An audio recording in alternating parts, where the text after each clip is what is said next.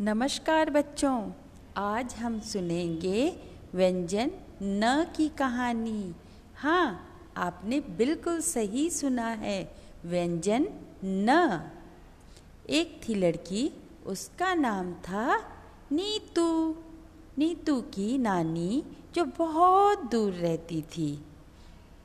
एक दिन नानी नीला थैला लेकर नदी के किनारे नीम के पेड़ के पास नाव का इंतज़ार कर रही थी।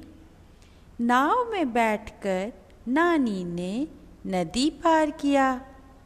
नदी के उस पार नानी को नीतू मिली।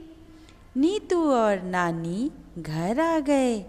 नीतू ने नानी का नीला थैला खोला। उसमें से नाशपाती नींबू, नारियल, नमक और नमकीन के पैकेट निकाले। इतने सारे सामान देखकर नीतू खुशी से नाचने लगी।